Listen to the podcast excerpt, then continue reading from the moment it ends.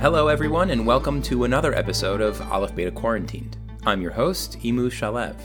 So, while many of us are quarantined, rationing our dwindling toilet paper supplies, figuring out how to order groceries online, donning homemade masks to brave the stores, it can feel really like a war.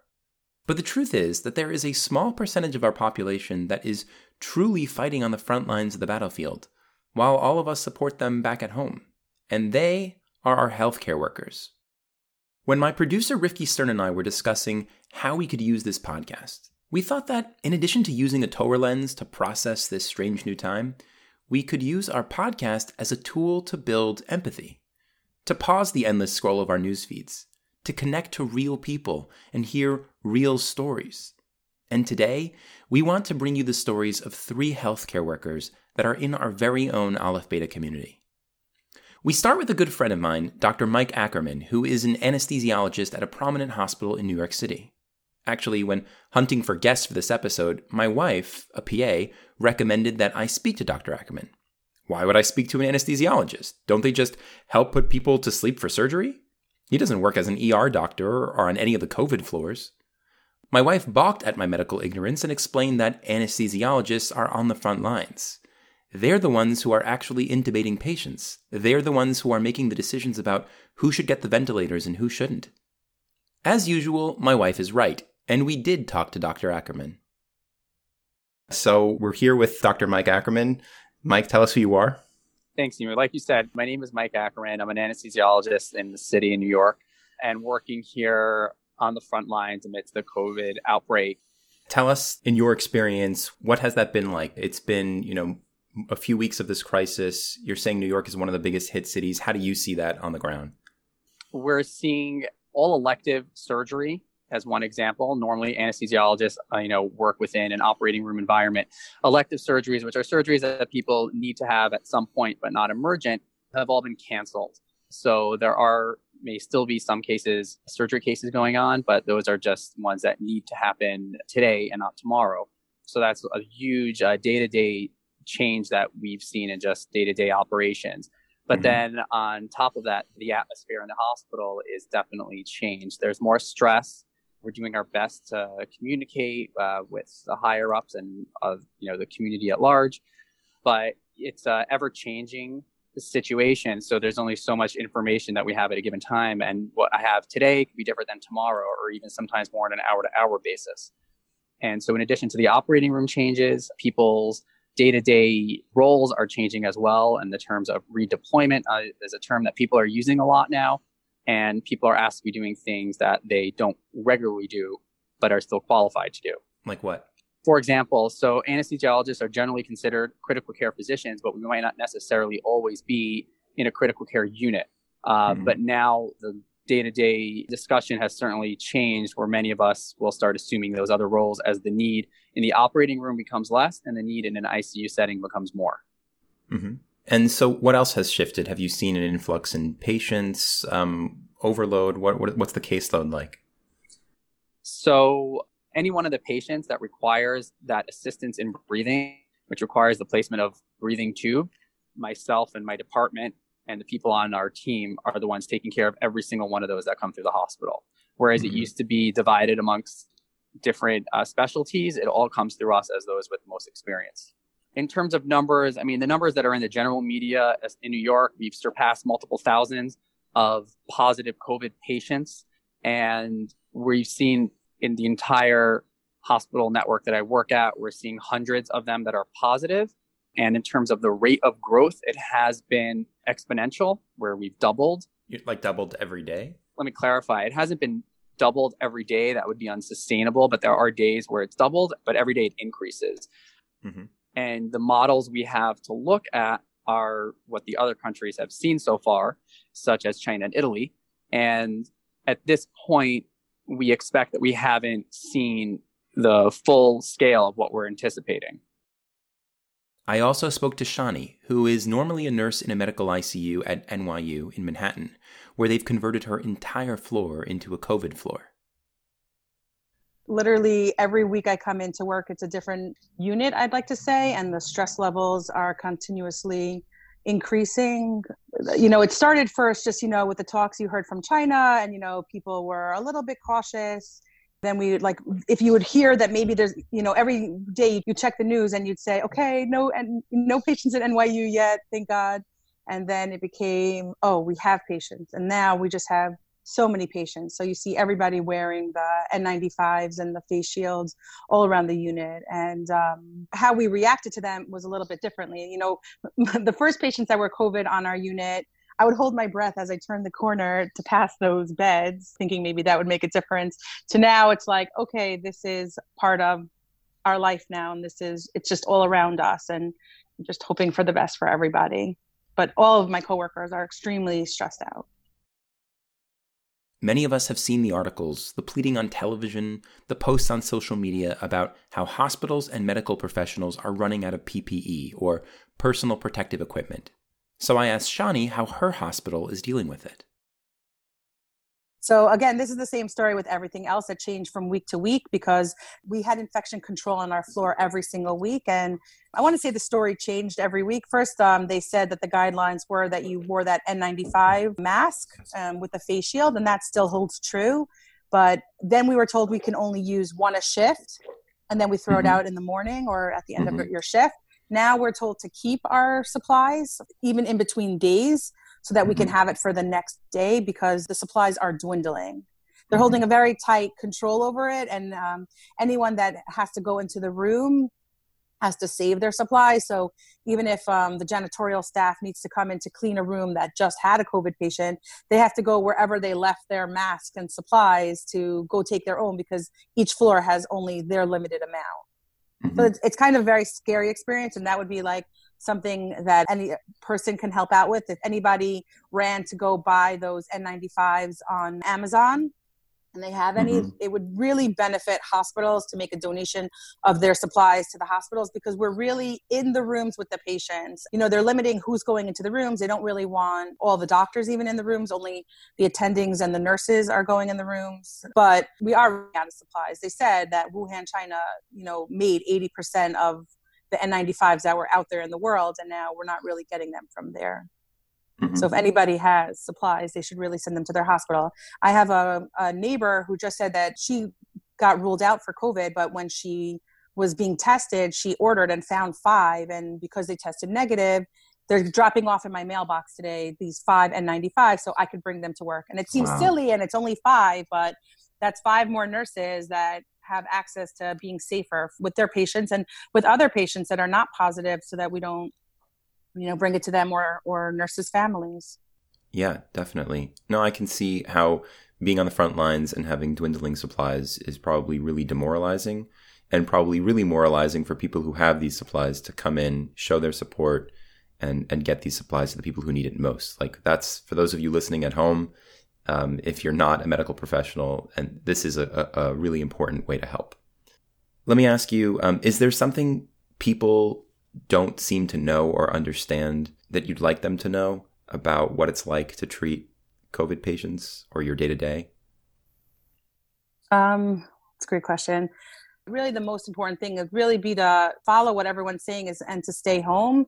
And even if you're feeling okay symptoms don't present themselves for two weeks and in that two week period of time you're still contagious to others they say 80% of people are not getting extremely sick from it but there is that percent that is sick and those people are at risk and people are really dying and they need to know that. For us it's really very very stressful and you know even my last shift i was on I had two coworkers crying and like having anxiety attacks because they're really nervous. One is they're super stressed at work, but then they're nervous to bring anything home to their family and they're nervous for their own lives, um, you know, being so run down. We really are putting our lives at risk. If everyone could just stay home, that would really help everyone. That would reduce the rates that are coming out now and it would really help the medical staff that are putting their lives at risk going to work to take care of these patients. Stay home, stay safe, help us all out, be a team player. You mentioned, you know, the fear and anxiety, bringing this home. How are you dealing with that question about bringing this home to your family? I mean, I'm doing the best that I can. I keep my mask and my shields on whenever I need. I was, uh, you know, Purelling my legs even that if there's any spot of me that's exposed, my neck, you know, when the mask only covers to the bottom of your chin, you know, we run into our bathrooms and we wash it off. We bring changes of clothing to work. I don't bring my shoes into my house. And I just hope that I'm doing enough hand washing to keep my family safe and like that's all we could all hope for is that we're doing what we need to do and washing properly and taking all the precautions necessary to keep everyone safe around us. I know we've heard some of this the fear of running out of masks but it's one thing to hear a report on the news and it's another to talk to someone a real person with a real family who is trying to help sick people and just doesn't have the equipment they need to do so I heard more about this from another healthcare superhero, Elisheva Gross, who works as a nurse at a hospital on Long Island, New York, and she explained more about it. Yes, so in addition to our scrubs, we're now wearing gowns over them for the time being while we have them. Hopefully, we're getting sent more. Um, and also, we're wearing the N95, which is a thick, tight mask over our mouth to protect the N95s they're giving us surgical masks to put on top of them. So wow. that way we could preserve the N95s until they're like saturated, which could be weeks. Wow.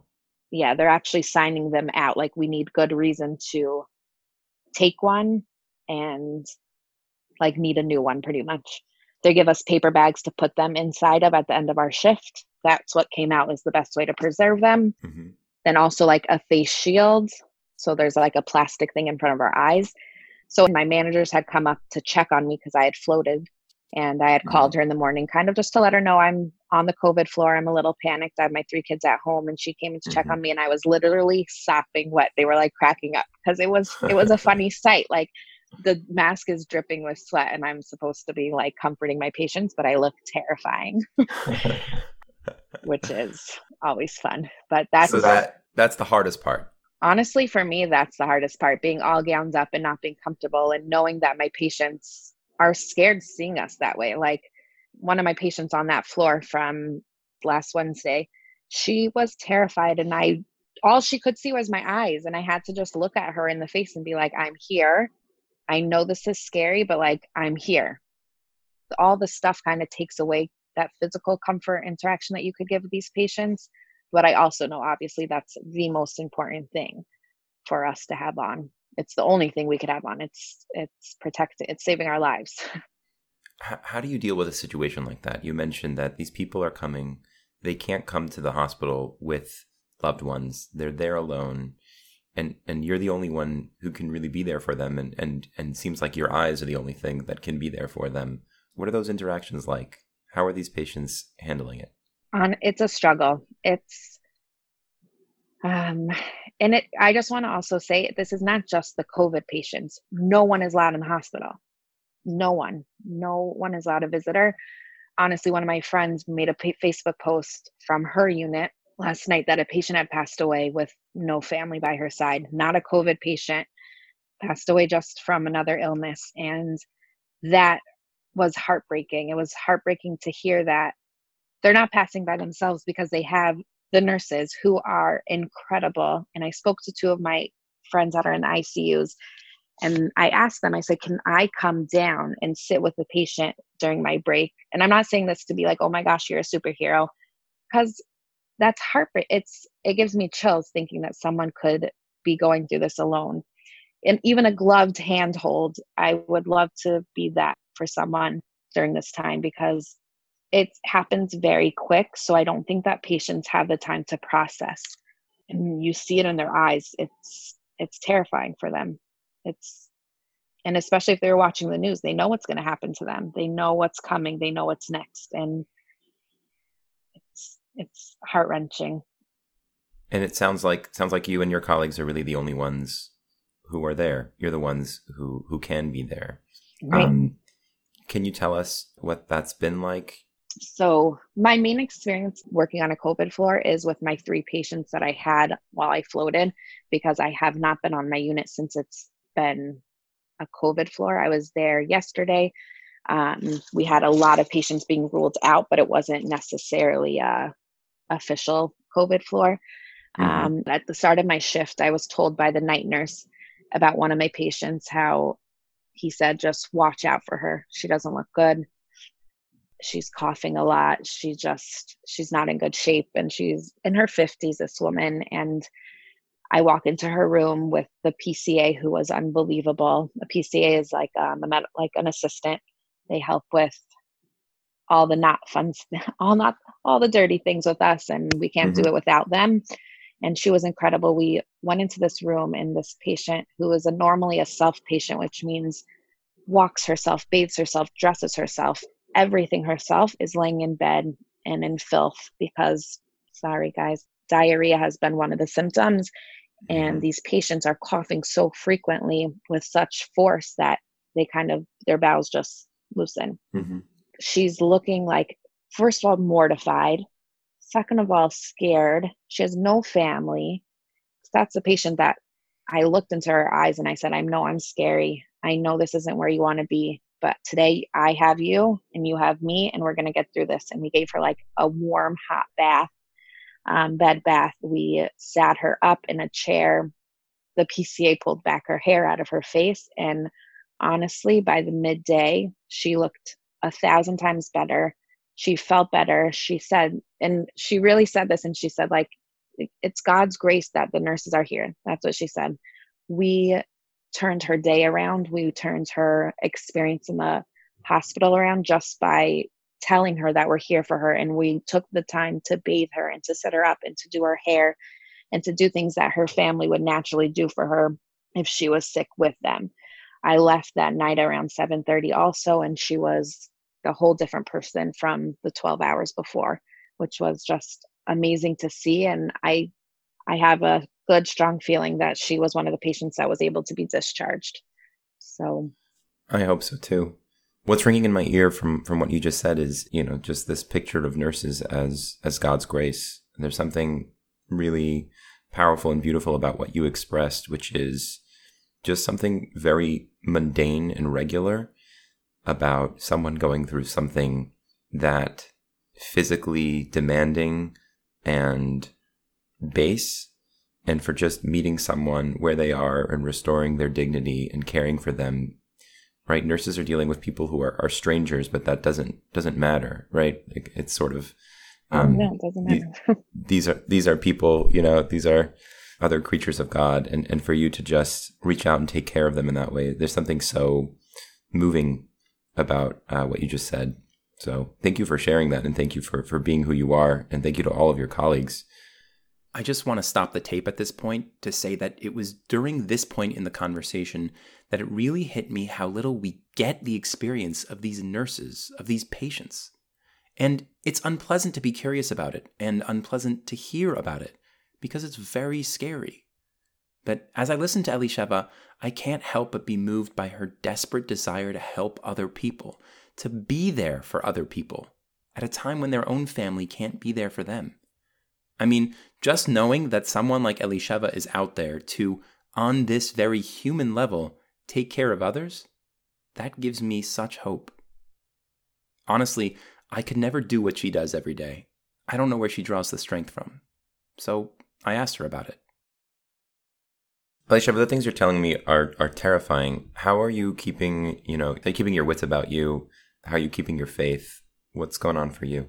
Okay, so um, my anxiety is definitely peaked. I'm holding it in because this is what I have to do on my way home, I just really dive in that Hashem, that God should give me like comfort and strength to walk into the door and clean my body of everything and know that I'm not going to give my children and my husband anything. That's like my main concern. If you don't stay positive during this when you're in the hospital, you will just lose it. And I, we don't have the time for that. Saturday night, after I put the kids to bed and there was still like an hour left of Shabbos, all I did was go into mm-hmm. bed and I didn't fall asleep. I just needed to be in the dark room and kind of like zone out and like prepare for my week ahead because we didn't know what was going to happen and we don't know what's going to happen on a daily basis. And I'm just asking God to help me because that's all I could do. That's it. What you're saying sounds unimaginable and you really sound like a hero. to just zone in and, and, focus on what you need to focus on. What can those of us listening do? Um, how can we help you? How can we help your colleagues and healthcare workers um, not bear this burden alone? So, obviously, do what everyone's telling you to do stay home, do that kind of stuff. But if you want, a lot of family members of the staff are sending cards, candy, fruit. They're sending stuff from restaurants just because that kind of brightens the day and like reminds you that there's a world outside. Um, if you hoarded any medical supplies and do not really need them, I beg you to give them to a hospital that's around you because we are so short with our supplies and it, that's what's scary because people say like well what if we don't have a mask and one of our patients is going in respiratory distress i we cannot put ourselves at danger. If we're not wearing a mask we cannot go into the room. Even a patient the other yesterday i heard the family member on the phone with her steel gloves and masks. And i'm like are you serious? Like you're at home. Just stay home. You don't need gloves and masks. Just stay home. We need all these things. Right. but just send send the nurses and the healthcare providers that you know love and just text them, say them that you're thinking of them because that's what means the most to me. When I get home from a shift and one of my good friends sent me a text message like, "How are you? I'm thinking of you." That made me happy. That made me smile. Like, okay, I could get through another day. I know people love me and support me.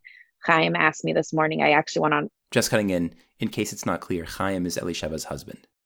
I was up at three in the morning. I went to National Grid to take temperatures of their workers before they went into the building. I'm just picking up extra shifts because they're they're they're needed. Um, and he said, "What can I have for you when you get home?" And like that's just so comforting and so nice and like just support. That's all we need. Encouragement. Kind of like you see us, you know what we're doing is hard, and we're we see you. I can tell you that um, our entire audience is sending you their love, and we'll think about ways to uh, to make sure that everybody can connect to to nurses, doctors, healthcare professionals in their neighborhoods and send them some love and share the love. So we, are certainly feeling all of that, um, and we definitely have tremendous amount of gratitude to you, and we'll we'll pray and uh, and cheer you on. Elisheva, thank you so much for for taking the time to join me. Um, is there is there anything else you want to say to people? I think I said everything. Just we got to stay positive. I think that's also something is that we cannot let this overcome us and let this be us. And we need to stay positive for those that can't be positive and those that are sick and struggling. And we need to be a shining light because that's all. I know that sounds so cheesy, and I'm not like a cheesy person like that. But really, we like, we just need positivity because it's really hard for myself and my coworkers to walk in every day knowing that we could get this virus. We could be a patient and we're putting our lives on risk so at risk. And if people could be our positive light for us and with us that's just that's what it is. Be kind to everyone. We all just need to be kind also. That's it. I asked this question to Shani too, because listening to these stories, hearing from these impressive healthcare providers who go out every day and put their lives on the line for us, it just makes you want to say, how can we help? Here's what I asked Shani. For those of us listening, you know, in the larger community, we want to be there for you and to raise you up so that you can be there for the people most in need as you raise them up. What's the best way we can support people like you? I think just taking it seriously and really staying home I know we are, uh, everyone's on a lot of WhatsApp chats and um, are conversing about it, but to really understand and not be asking about barbers, you know, who, who knows where I could get my, my haircut. Like, that's not the priority. And the worst thing that, that this should impact is your hairstyle at the moment, but really understanding the severity of it all. I think that's one of the reasons why we're choosing to speak to people like you is that, you know, we're home and we're dealing with our present needs our home care, our haircuts, what's invisible to us is the fact that there's a war that you're fighting in hospital wards and in, in new IC units that are springing up. Um, and what we're trying to do is to connect our listeners to that experience so that they understand that everything they're doing is to support you. So hopefully we're, we're able to provide that emotional support, but I'm really grateful to you for giving us the knowledge of your experience so we understand that our sacrifices are worth it also. I know these are strange times we're living in. No, they're more than strange, they're downright scary. And if you're like me, you might be hooked to the news, reading different articles, trading WhatsApps with friends, it's like this riptide of new events and crises to navigate. Having the opportunity to prepare this episode took me out of all of that. I talked to human beings and heard their human stories. Stories like these change us.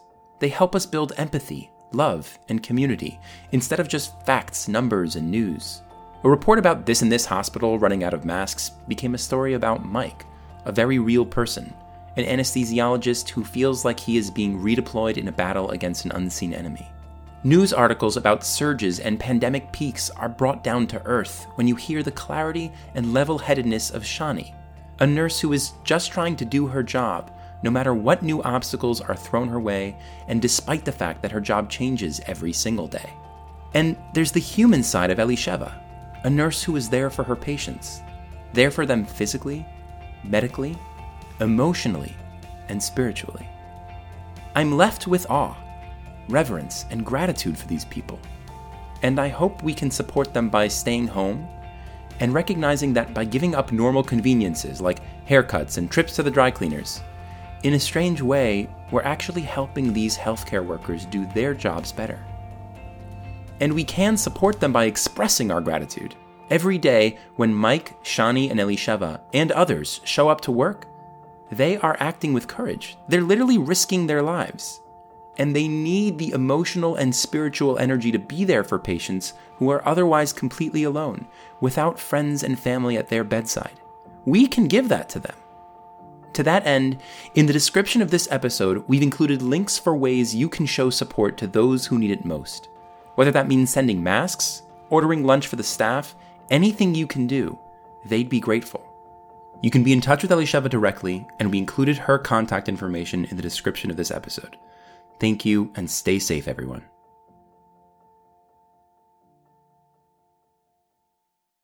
As a reminder, Aleph Beta is offering free accounts, so if you're interested in doing some learning to prepare for Pesach, now is the time. The videos are perfect for kids and for adults, and you can check it all out at alephbeta.org.